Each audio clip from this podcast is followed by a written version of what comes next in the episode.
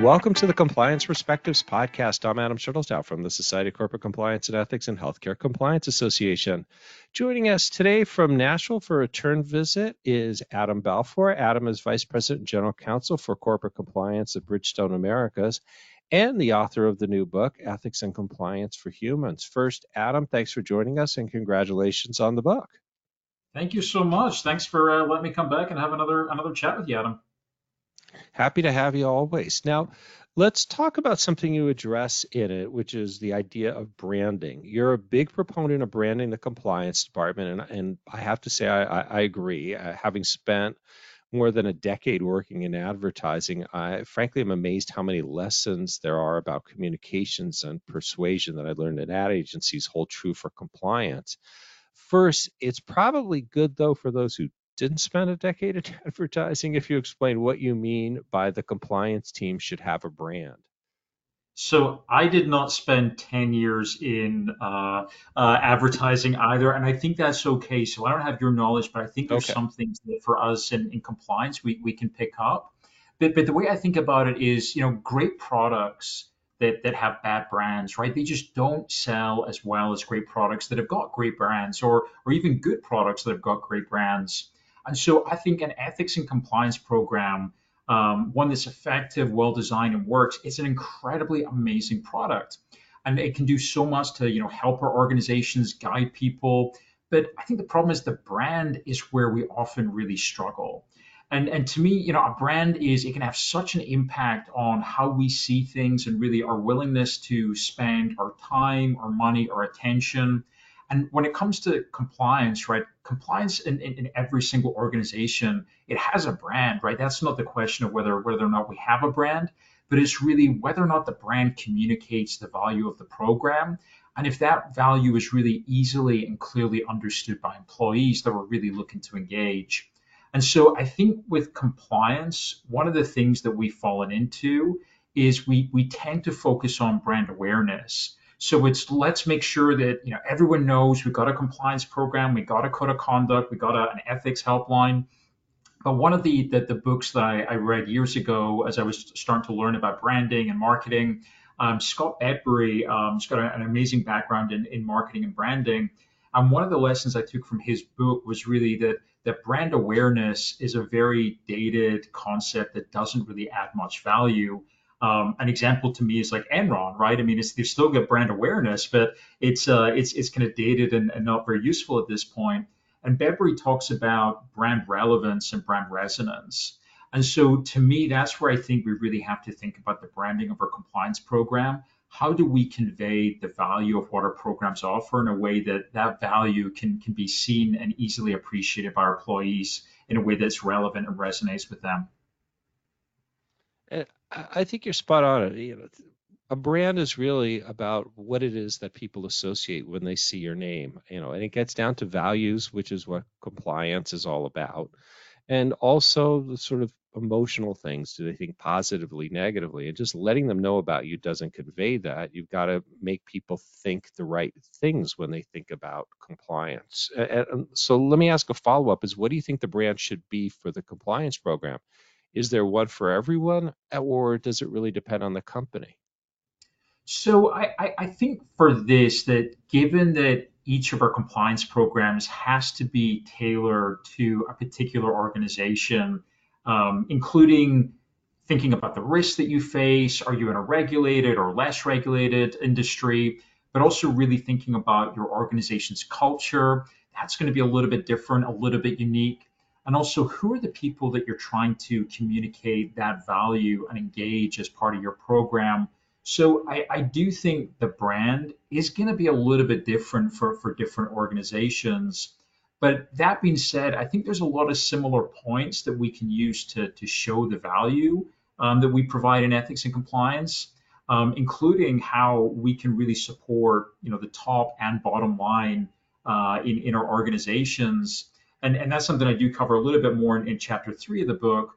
But I think there's definitely some commonality that we can use, but is really thinking through what's that value proposition for your employees? What are their interests? And how do you really connect with them uh, and their interests through your, your compliance program branding?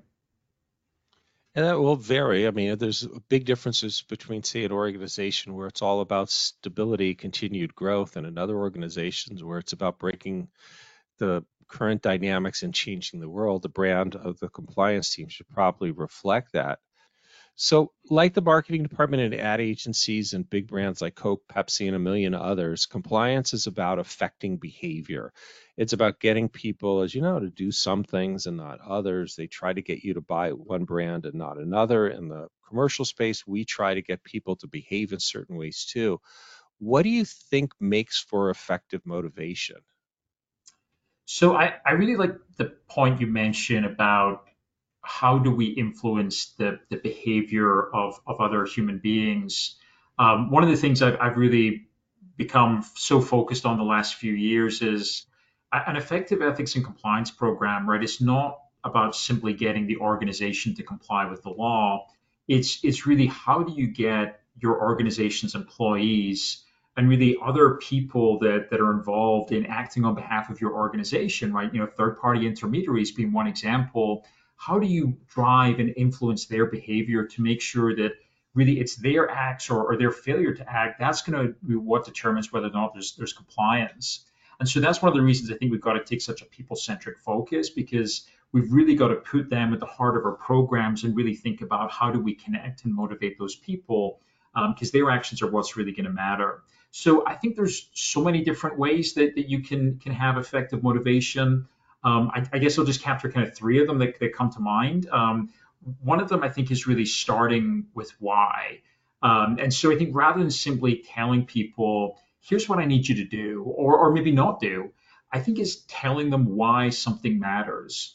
And, and what I mean by that, Adam, is not simply saying, well, you know, we have this policy because a, a law or, or a regulator expects us to but, but provide a meaningful why that people in your organization can connect with, something that's relevant and is really going to resonate with them.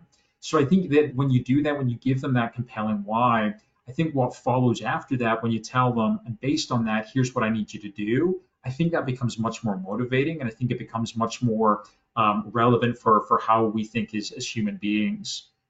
I think the second thing that can also in, influence uh, motivation is really what I call like group safety. So, what are other people in the organization doing? Right? I think we generally want to fit in with the, the social pressures in our communities, and, and that can often be a good motivator.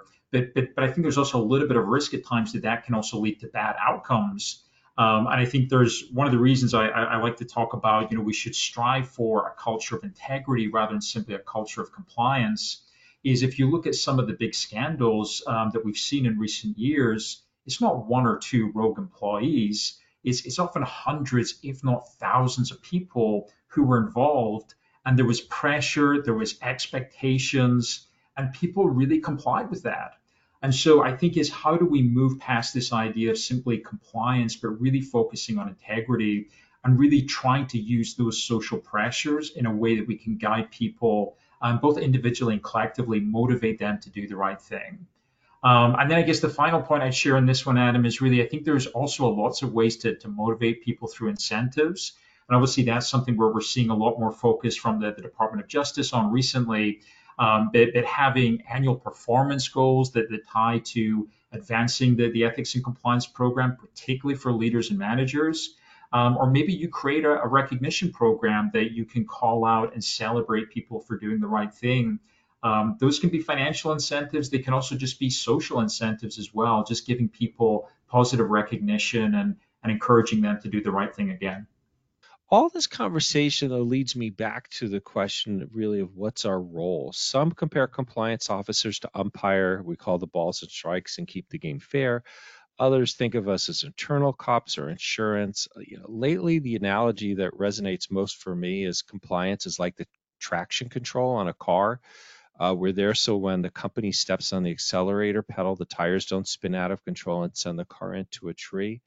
H- how do you see us? Yeah, I, I do like your uh, your analogy. Um, I think that's a that's a great one.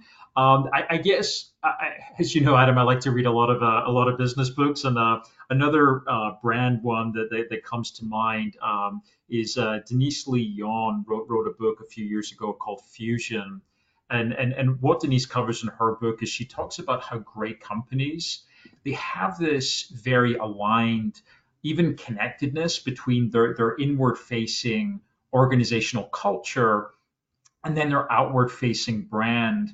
And, and I really, it's something that resonated with me a lot. And, and I think for, for us in ethics and compliance, right, we really cover both those areas and I think help ensure that there's integrity in how we operate internally and also how we're seen and act outside of the organization. So I, I like that, and it also makes me think. Uh, uh, and this analogy may, may may not be so relevant today, but maybe as soccer continues to become more popular in the in the U.S., but we are in the second line of defense. And so I think we're very much like a midfielder in, in soccer, right? You know, we help support the organization in its growth, in its development, um, in pursuing you know the growth of the organization outside uh, and how we're making sales and, and interacting with others, but also I think in terms of how we protect the organization too. Um, so I kind of think of us being as a, a, little bit of a midfielder who can play both uh, an attacking and, and defensive role. Um, but uh, that's that's uh, maybe maybe that's more my my UK background. Well, you know, Ted Lasso showed us that we can all adopt and start getting into soccer. So I'm sure it'll work.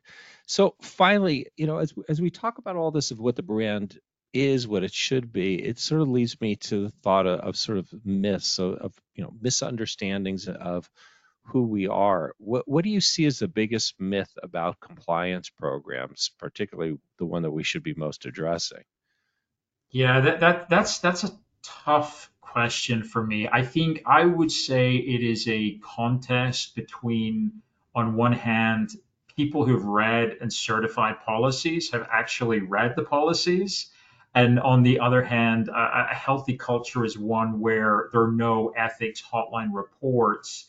Um, if pushed to decide, I, I would pick the myth that no reports is a sign of health. I, think it's completely understandable why people might think that is a good thing. Hey, like if we get no ethics hotline uh, reports, that shouldn't isn't that what we want?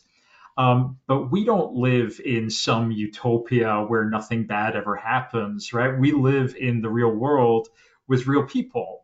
And, and when there's no or few reports, that is so much more concerning to me um, because you know that there's issues and problems that people are facing and experiencing and are not being raised. So I think that's the biggest myth, and I think it's one we can we can easily uh, demystify and show why people speaking up is actually a really good thing and something we want to encourage.